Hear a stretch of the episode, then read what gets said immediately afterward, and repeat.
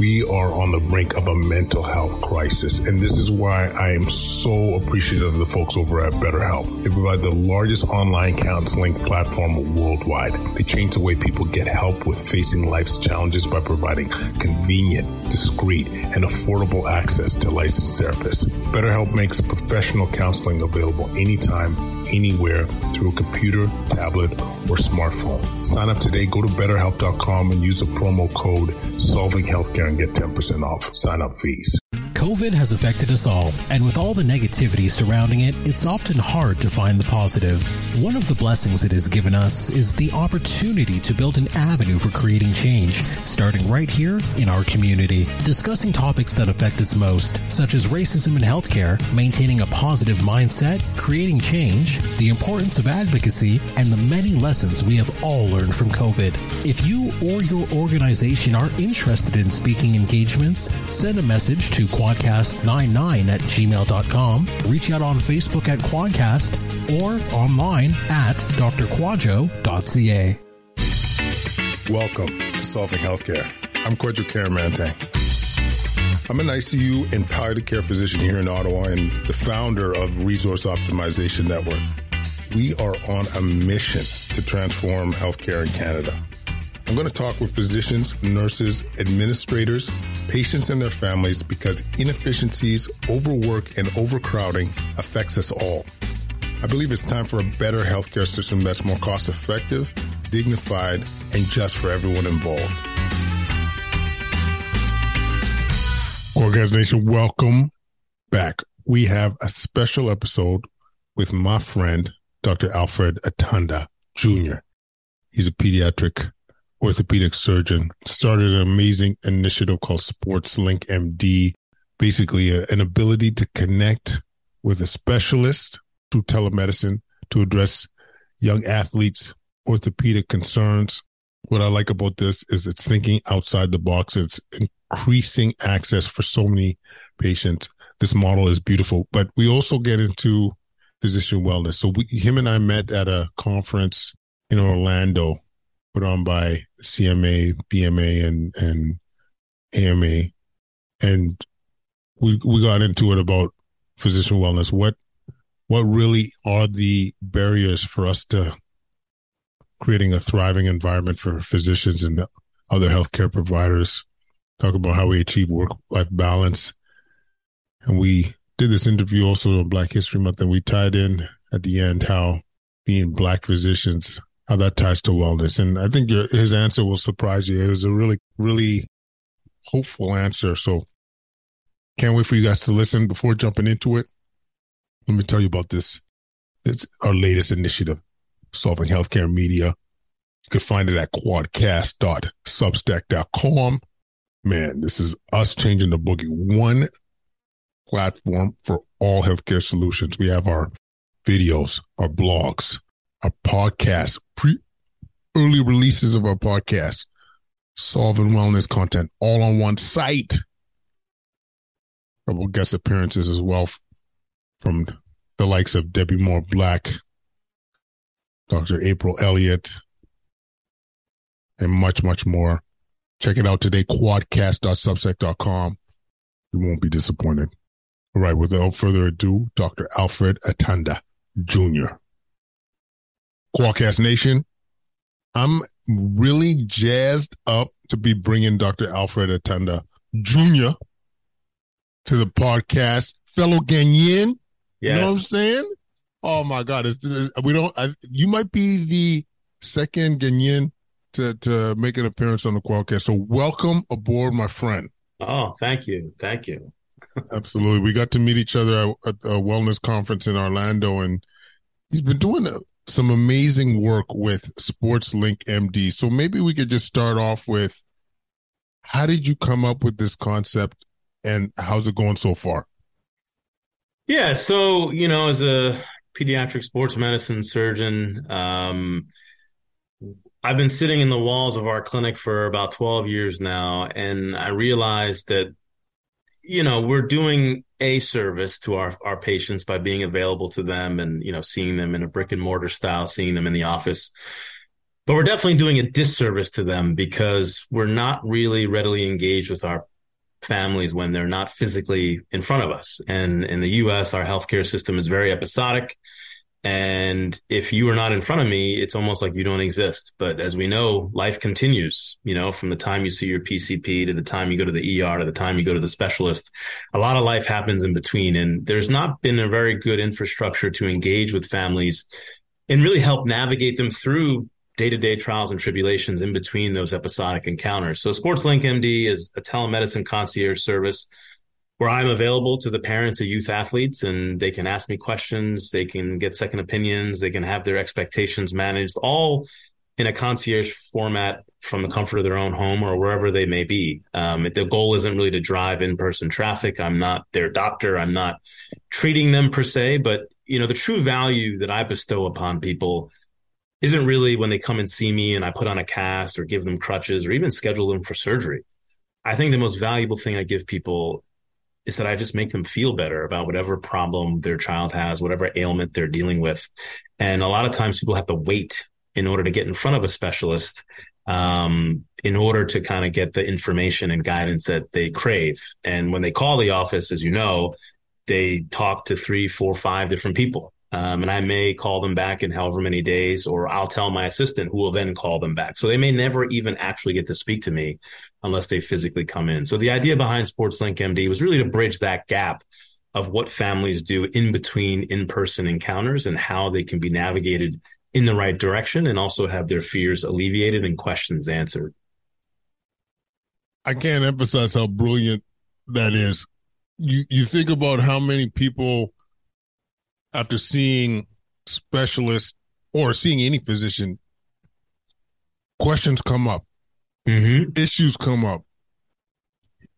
And what ends up happening, you either try and reach a family doctor or you Google things or you talk to friends to try and get things addressed. Or as you mentioned, you make that phone call to the specialist office, but you know you ain't getting an answer for a while. or not not the answer from the specialist, that's for sure. Exactly. so it's just it's more connected and it's mm-hmm. more efficient. It's brilliant. So like when they reach out to you, is this on SportsLink? Are they getting are you are you texting with them or the phone call? Like how do you how do you connect with them? Um, my the platform has the website has a scheduling platform where they can just schedule time to talk to me, and um, well, mostly we just do it over the phone or text or email. Um, I'm now bringing on a telemedicine platform so we can have a HIPAA secure, you know, audio visual capability like this. But I mean, no, typically it's just over the phone. Um, and they can ask me whatever they want, you know, and I, I really got the idea from, you know, I have six older siblings and they all have kids. Six? I, I'm the youngest of seven. yeah. Oh man, that's a busy house it's a it was a busy house growing up and there's 20 something grandkids and all my siblings are asking me questions and doing this and their sibling my siblings kids friends and parents are asking me and I was like you know this is valuable information that I'm just literally giving away for free and I'm a physician so I enjoy helping and connecting with people. But at the end of the day I mean if you can monetize helping and connecting with people you might as well do that. And people really crave that because they're, you know, every facet of our lives is really connected digitally, whether it be e-commerce, ride sharing, um, streaming, home delivery, food services, what have you. But healthcare, as you know, is so fragmented and it, the inertia that you have to overcome in order to get the knowledge and advice and information from a, a, a knowledgeable specialist or even PCP is enormous. Um, so something like this, especially in the world of youth sports where everything to them is life or death. You know, these kids are elite level. They're playing six, seven days a week, 11, 12 months out of the year. So to be able to give them something at their fingertips, um, where they can interact with someone like me who they know that they can trust, that's a valued source, that's educated, experienced, that's really unprecedented in this day and age, you know? Um, so hopefully I'm filling a gap and providing a solution that will benefit a lot of people. Absolutely. And just out of curiosity, like what would be some of the typical encounters you have? Like oh in, in the yeah, I mean it's it's very bread and butter. I mean, one thing could be, hey, you know, my nine year old son plays soccer. He's been complaining of heel pain for two weeks he's still playing, but after practices, he limps a little bit. Is that okay? What should I do? Or, hey, you know, my son had an injury. He went to the urgent care. Um, they took x-rays. They were negative and they said you have to follow up with a, you know, pediatric specialist before you resume sports. Three days have gone by. He's feeling much better. Can he just play or do I actually have to come in person? Or somebody will actually see a surgeon for a surgical problem. Let's say they tore their ACL and that surgeon told them they need surgery and they just want another opinion. You know, am I doing the right thing? Is this a common thing to do surgery for these? Can it heal without surgery? And I review images and MRIs. I have a little system where people can upload um, DICOM images so I can review those. Um, so it's it's it's the whole gamut of concerns and questions that parents have. A lot of which may not necess- necessitate an in-person visit, but you know, some of them may already may have seen somebody, but they, you know, they just want to be reassured. They just want to feel better about whatever decision they made. So it's it's there's such a wide variety of use cases, and I've been learning on the fly. It's very interesting. I, I only see this growing, my friend. Like just this model of care in general, mm-hmm. to be so in touch with the, the patient and to be able to address these non non acute in the sense that you know it's not life threatening or it doesn't doesn't always need urgent intervention, but certainly right.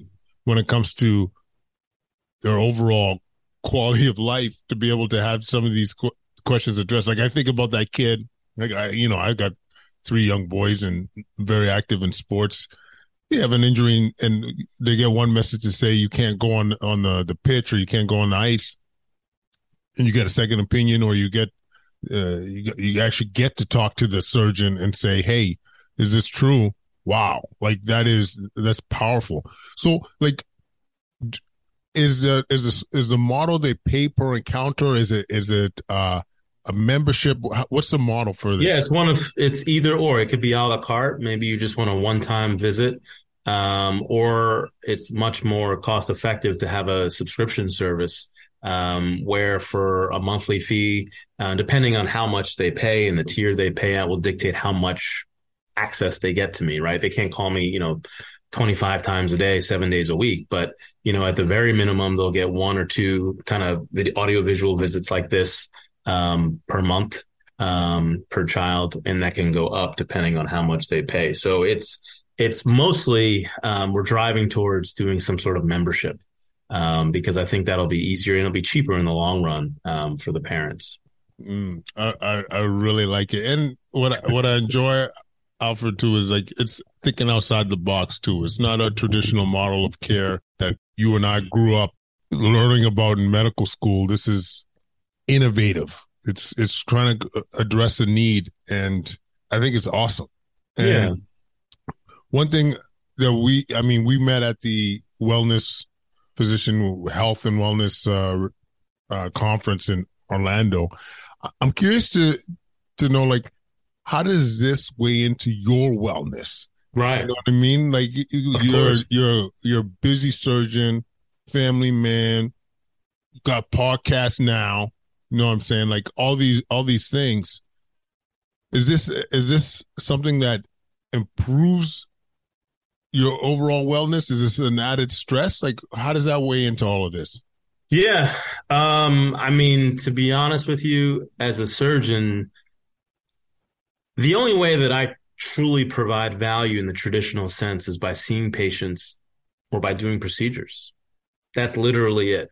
And I have to be physically somewhere in order to do that. But there's so many other ways and facets of my life that I provide value to people, but they're not recognized by CMS and we're not reimbursed and I'm not paid to do those things. So doing something like SportsLink MD, it allows me the flexibility and the autonomy to be in my own home or to be traveling or be in the car or wherever I may be and still help people and still provide value. And for me personally, the end goal is to kind of grow something like SportsLink MD to the point where I have enough revenue coming in such that I can back off a little bit from the traditional day to day grind because I don't know about you, but I have very little control over my time. Um, and I have young kids at home. And if next Tuesday I want to go on a class trip with one of them and be a chaperone, I can't do that. I have to ask, you know, an administrator or somebody six, eight weeks in advance to take a t- day off just to be able to live my life and spend time with my child. You know, I don't think being a physician and surgeon and valued member of the healthcare ecosystem should preclude you from being able to have flexibility in your own life. So yeah, there's a little bit of startup work that you have to do to get something like this off the ground. But if it grows to the level that I'm hoping, it will definitely allow me to lean more towards, you know, this concierge model where I can provide value on my own terms and kind of move away from what we call the golden shackles of being shackled to the hospital and the healthcare system. It's funny you you, you put it that way because you really don't have control of your own time. I, it you know differing clinicians have different differing stressors, but I must say at a personal level, that's a, that's a motivator for myself too. With some of these side hustle projects, it's not necessarily you need time off now or whatever, but also the the risk of burnout in in our profession. I always think of it more almost like that insurance policy that things mm-hmm. will be okay if dad needs to s- step out of the game for a bit or or, or what or, or whatnot. But it's it's uh, it's a good point to to make about having that flexibility and, and freedom to be able to go to your kids concert field trip you know, for me, it's weekends. We do a yeah. lot of weekends, obviously, in ICU, and that's that's big family time, right? And yeah, having that flexibility to be able to have those options, I think, would be incredible. Yeah, and that's what I've craved the most. Um, and that's really what I mean. To be honest with you, I'm I'm divorced now. Um, I have two kids, but they're 12 and nine. But when they were six and three, is when I, I, I, I left my marriage. So having something like that situation is really what pushed me over the edge to kind of leaning more towards side hustle life. Cause before that, you know, I was a regular surgeon. I did my clinical stuff, did operating stuff, did research, blah, blah, blah. But I quickly realized that I still need to feed my children. I still need to be fulfilled at work. I still need to provide value to my organization and trying to satisfy all of those three things in the traditional sense when my family situation got a little bit altered was going to be was tough. Mm. So I had to look for different avenues that I can still be the man, father, and surgeon that I wanted to be, um, but still, you know, put food on the table and still keep my job. Mm. And it's funny you were saying if this thing becomes successful. I, I don't know. My my spidey sense is this bad boy is gonna fly. This bad boy is gonna fly. It's, it's, it's, but yeah, I, I hear you with in terms of trying to being able to balance all the responsibilities, maintaining options, mm-hmm. food on the table. Yeah, all these things. It's it's it's heavy. It, what what do you think about the whole wellness space now? Like I, I yes, we are b- bringing more attention to it. We were at a conference about it. Yeah. Do you think we're where we, we need to be? Do you think we have a lot more work to do? What's your sense? You know, um, I trained in the early 2000s, um, and we have come light years from that, but we still have a long way to go. I think, you know, the old dogma was focusing on individual level interventions and tactics, focusing on on gritty grittiness, resilience, mindfulness, yoga, you know, walks at lunch, you know, thinking those things are all physicians needed to kind of recharge. But we know from a lot of the work we've done, the research we've done, it's it's the system that's the issue. You know, mm. we can't create a fragmented, chaotic, disorganized, inefficient system and take well intentioned people and throw them into it and not support them. Um, I think medical training is is really lacking because, you know, as me as an orthopedic surgeon, all I was ever trained to do was to do procedures and to see patients in the office. I was never trained to be an effective communicator. I was never trained to be an effective leader. I was never trained how to manage my time, how to prioritize tasks, how to be emotionally aware of how my behavior and the words I say affect those around me. It's kind of like giving somebody a small little toolbox and, and telling them to build a skyscraper. You know, like when you don't have the tools that you need to do your job, when it's a stressful job, people are going to crack and they're going to break, but it's not because there's something wrong with them, which is what I think the old teachings and old dogma and old stigma around burnout was. We're now shifting towards being aware that something is wrong with the system. So as we move forward and where we need to go is to really create a system that basically allows people to do their jobs in the most efficient and practical and streamlined way. And we are kind of at least telling that story, but we're definitely not where we need to be for sure. You bring up some really good points. Like I like the idea of like if I'm an organization, I want and I'm serious about wellness and of of my physicians, it's eliminating barriers, right. eliminating roadblocks that allow us to do our job effectively. Cuz I feel it's only gotten worse in some ways. Of course. look at your in, look at your inbox right now. I'm sure. Yeah. Uh, you know, uh, it's it's wild, and I don't know.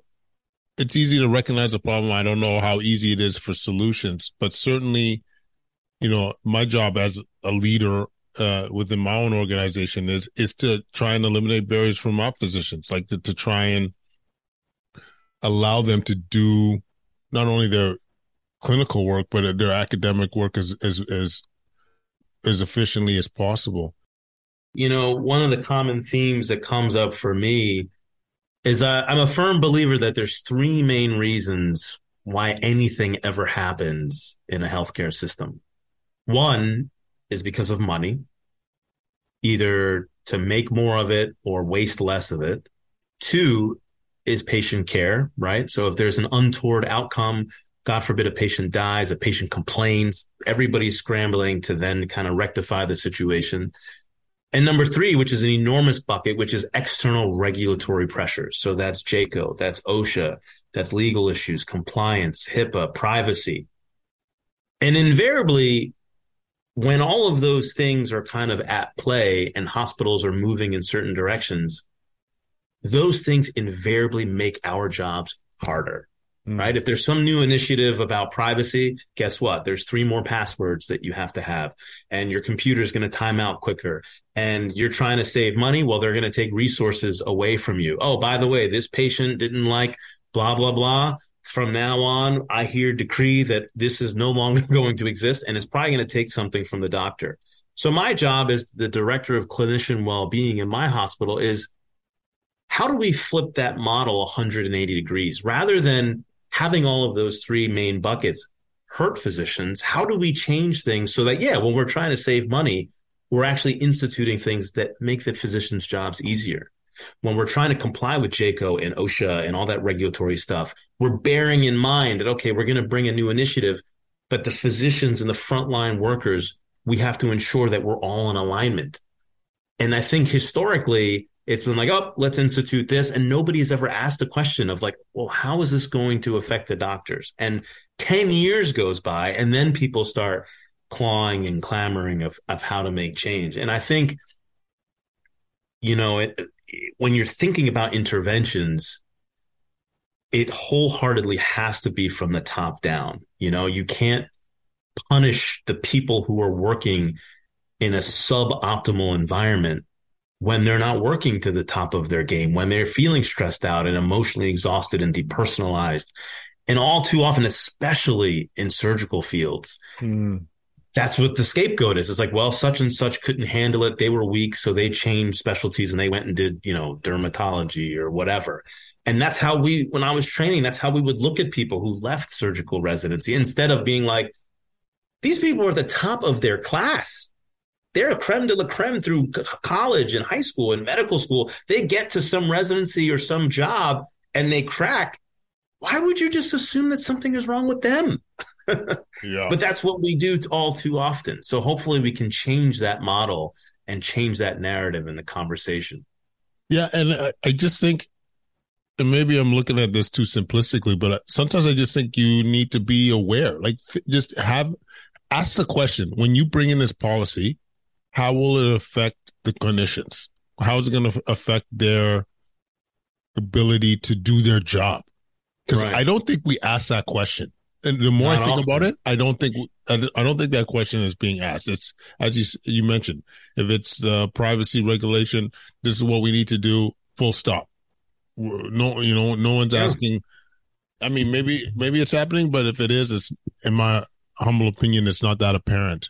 And it, yeah, just having that slight change in mindset of asking ourselves how that is going to impact those that are serving us.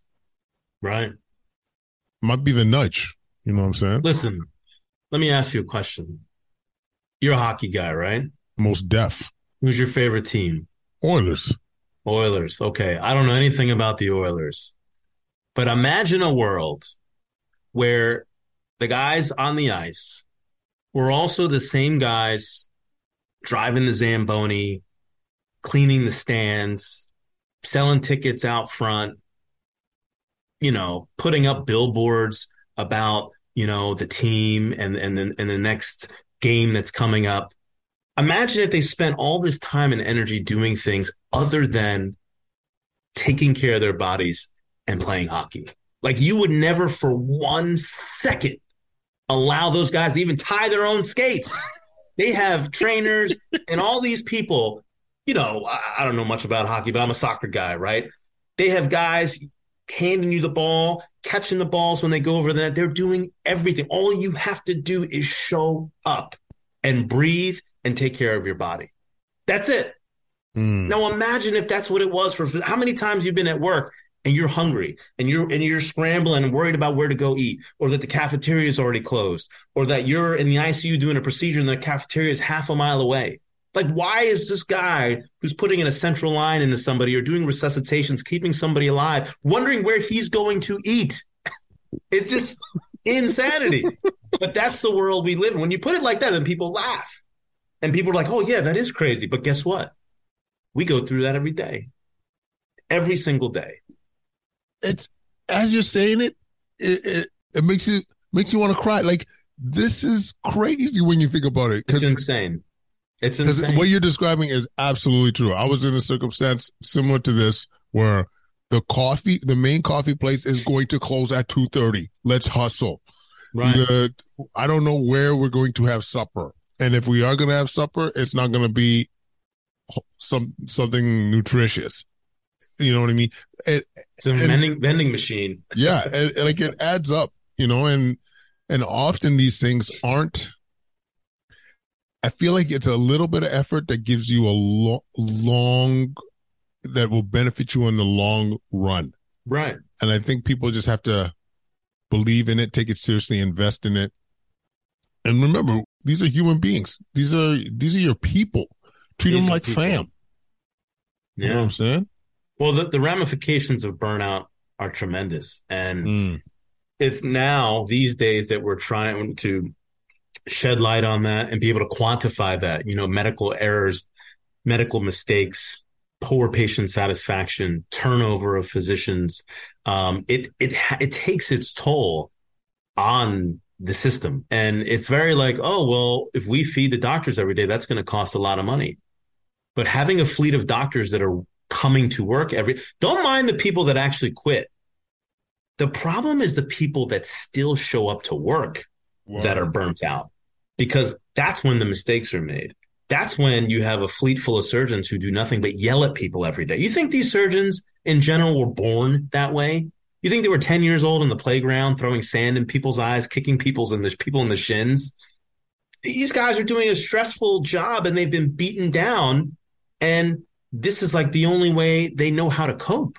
But for some reason, if you can do a procedure quickly and do a lot of them, the fact that you treat everybody terribly around you, nobody says anything.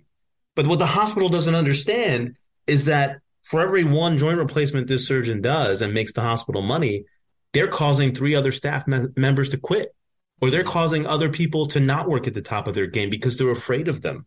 So imagine if that surgeon was optimized and felt good about coming to work and had a smile on his or her face every day. They would do twice the amount of joint replacement surgeries, you know, and it's that kind of thinking and mentality that I think hospital leadership and administrators really need to grapple with. And we're, we're moving in the right direction. We are telling the story, but it's going to be a couple decades till it's like really entrenched in the, in the culture of, of, of the greater U.S. healthcare system. Yeah. No, it's, it's, that, that's fantastic points, Alfred. I, I also made, you also made me think a bit about some of the soft skills is, or whatever term is appropriate that we don't get taught too. Like it's mm-hmm. one of the things that I love teaching the trainees is how you communicate effectively, how you time manage, how you prioritize. Sure. You know, it, it's, I do think there would be a place for that, whether that is in medical school or during residency, because ultimately, if you could have a well, well oiled physician that is that that is uh, more efficient with their time and more rested because of being more efficient, you're gonna your output's gonna be better. And I think, yeah, I really think there's a place for that. I I guess uh, I'm wondering your opinion on what do you think start like right away in medical school? You think this is a residency uh, approach? Where no, this, This takes time. This I would start pre med, medical school I mean, I look back to medical school and I think of all the classes and, you know, specific medical things and anatomy and physiology and all that stuff that I never use to this day. But having even like once a week or twice a week for like half an hour of different life skills, you know, and and you tailor it to the to the level of education. So when you're in medical school, you're learning like study habits, you're learning how to deal with stress, you're learning how not to compare yourself to all your fellow classmates because that's all we do. Then you become a resident and you're like, okay, I'm eventually going to need a job, so I need to learn how to negotiate contracts. I need how to manage my money. You know, one day you wake up and you make all this money and what do you do? You go out and buy all this stuff, you buy a big house, you buy nice clothes and that's great but now you're ta- you're you're you're constraining those shackles harder because you wake up after a year, you don't like your job. Well, you're not quitting. Who's going to pay for that? You know, ten thousand square foot house you just bought um, somewhere. You know, like teaching people those sorts of things, and then when they are attendings, you teach them things about like academic promotion and academic development? How do you get from, you know, assistant professor to associate professor? How do you learn when to say no when, when senior docs are telling you to write book chapters for them and, and do publications for them? You know, like you don't learn any of that. You just kind of deal with it the best you can and you cope the best you can. And some people are naturally just better at that than others, right? Everybody has their innate skills, but I would say by and large, most of us all of those sorts of things just cause stress. Mm. And that's aside from waking up early every day and going to work and treating patients and having bad outcomes and having patients sue you and all the other things doctors go through. So those soft skills you talk about, when you add them all up, that's a large set of tools, you know, that you're walking around that you just don't have. And I think that's the fundamental problem. You know, that's where the burnout and all that comes from is that now we're in a system and we don't know how to function in the system. You know, this the other day I had a mom come, you know, to, to clinic and they, they were late. There's like a late policy and she flipped out because we said we wouldn't see them. So guess what? The front desk person talks to the administrator who comes talks to me. What, what, what, what, am I, what am I, a hostage negotiator? I'm, I'm not an expert in talking to irate parents, but everything that's like unpalatable invariably falls on my lap. And yeah. I'm just a doctor trying to see my patients. So when that happened, what do you do? You can't go home. You can't leave. They push me out there. Mm. And in addition to all my emails piling up and my patients who are waiting, I have to go deal with that. Mm. And that's hmm. a small little example, but that's just, just like a, such a microcosm of all the stuff you just have to deal with that you literally have no idea how to deal with. And everybody's looking towards you as the leader to diffuse X, Y, or Z situation. Mm. And it's those sorts of things like you need, you may need to put something in place where there's a person at every clinic that can come and talk to irate parents so that the doctors can do their job. Mm. You know, when there's a fight in the stands, when you get mad at another dad and you start fighting at the Edmonton Oilers game, the players don't stop and come break up the fight. they have security guards there that deal with that. You know, it would it would be unimaginable. But that's mm. kind of what it's like. And it's don't even get me started. I get I get really riled up about this kind of stuff. but it's, it's good points, and and it's it is true that these are skills that I would have loved to have learned and developed early on. And you know, I can speak personally. Some of these skills were I acquired from real life. Like I was between degrees, I was a bartender, so you learn a lot of real life skills. But there's a lot of, like, I mean, there was a one of my med- classmates was 17 going into medical school. You, wow. know, and and you think about the, the lack of ability to develop these skills eh, or exposure to having these skills.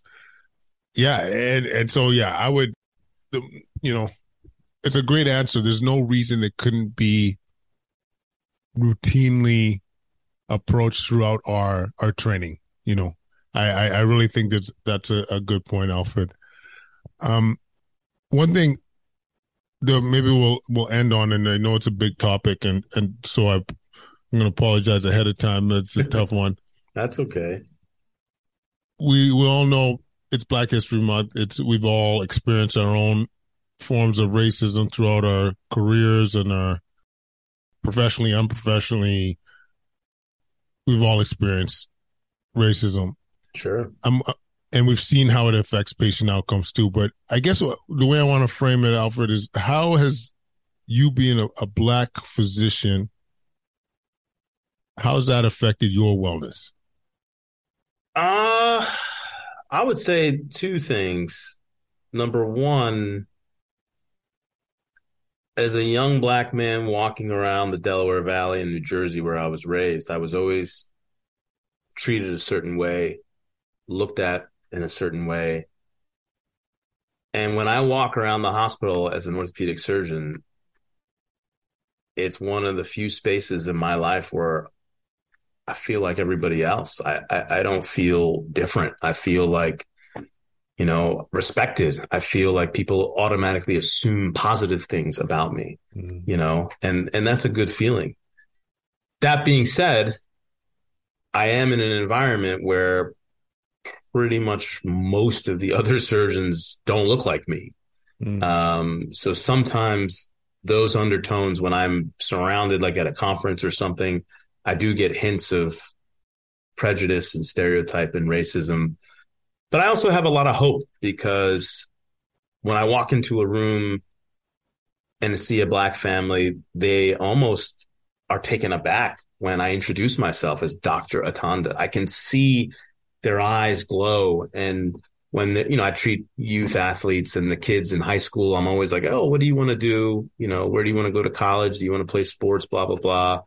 You know, what do you want to do when you grow up? Like the fact that they see somebody of my status, showing a general interest in them and asking questions about them, I feel like it, it, it, it, it provides value to this child far beyond, you know, my little patient encounter with them. Because I know a lot of kids in, in certain situations, they would never meet a black doctor their whole lives as, as kids, you know, and here they all, they have one in front of them. So I always use that as an opportunity to really try to make an impact on somebody's life. And it is a little awkward at times because I'm in a profession that's predominantly white, but I also understand that being black gives me the opportunity to be a beacon of hope um, and, a, and a role model for for a lot of kids out there. I mean, I never had a black doctor when I was growing up. I know that for a fact. Um, so there's pluses and minuses to it, and you know, you you you're who you are, and you fit in society in a certain way, and you have to make the most of it. I really like that answer. You know, I I've been doing a lot of talks on racism in healthcare, and you know, most of the, the talk we when we, we mention these things is on the negative for sure. But there is that there is that hope. Number one, I think things are getting better compared to when we were young. You know, you as I I never had I never saw a black doctor when I was a kid, and The only no. one I saw was my cousin, and he he didn't live in the same city, but but yeah, seeing the more diverse people embracing diversity, seeing more black physicians, seeing black medical student uh, like uh, admission programs uh, up in Canada. Here, we're seeing more of that. And what you said too about walking into a room when you see a black family, it's so true. Like it, you there is that ray of positivity that's flowing through everywhere, and people are are they almost feel like they're your cheering squad in some ways, and then at the same time, you're also providing them with, especially you in your case when you're seeing a lot of young, young, right. young kids that you can you could achieve this goal. You can be here. You could be in our spot, and it, it becomes a reality. What'd you say? I said it's tangible for them. It's tangible. Exactly. It's it's legit. I love it. I love it, my friend. there's, uh, there's a great way to end the, end off the show, but please, Alfred, tell us where we could get more of you, whether it's on social media, your podcast. Throw it down. Yeah, mostly everything is um, SportsLink MD, S P O R T S L I N K M D is going to be um, kind of my side hustle social media stuff, but I'm uh, on Facebook and Instagram as Alfred Atanda or Alfred Atanda Jr. Amazing. Amazing. Thank you so much for joining us. And thanks for having me. Absolutely, brother. Absolutely. Talk to you soon. All right. Kwadcast Nation, I hope you enjoyed that episode. Check out our Substack page, kwadcast.substack.com for all your healthcare solutions. You will not be disappointed. Follow us on Instagram, TikTok, Facebook, YouTube, Twitter at Kwadcast. Leave a five star rating wherever you listen to your podcast helps with the visibility. You know what? Actually, do me this favor share the podcast straight up. Send an episode, your favorite episode, this one if you want, to a friend, to a loved one. Because as I said, we want, we want to change the boogie. This is how we do it. Spread the word, baby. Yeah, yeah. All right. Thanks so much for listening. And we'll connect again real quick. Peace.